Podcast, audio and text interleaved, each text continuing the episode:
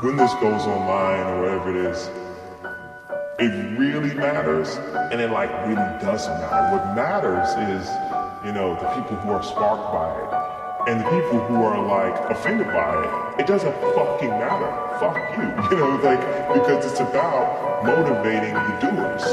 And anyone that wants to sit around and talk shit, they're doing too much time. They're taking too much time talking shit about it instead of getting up off their ass and following their dreams. Because I'm here to follow my dreams, you know, and help other people follow their dreams and inspire people who are dreamers.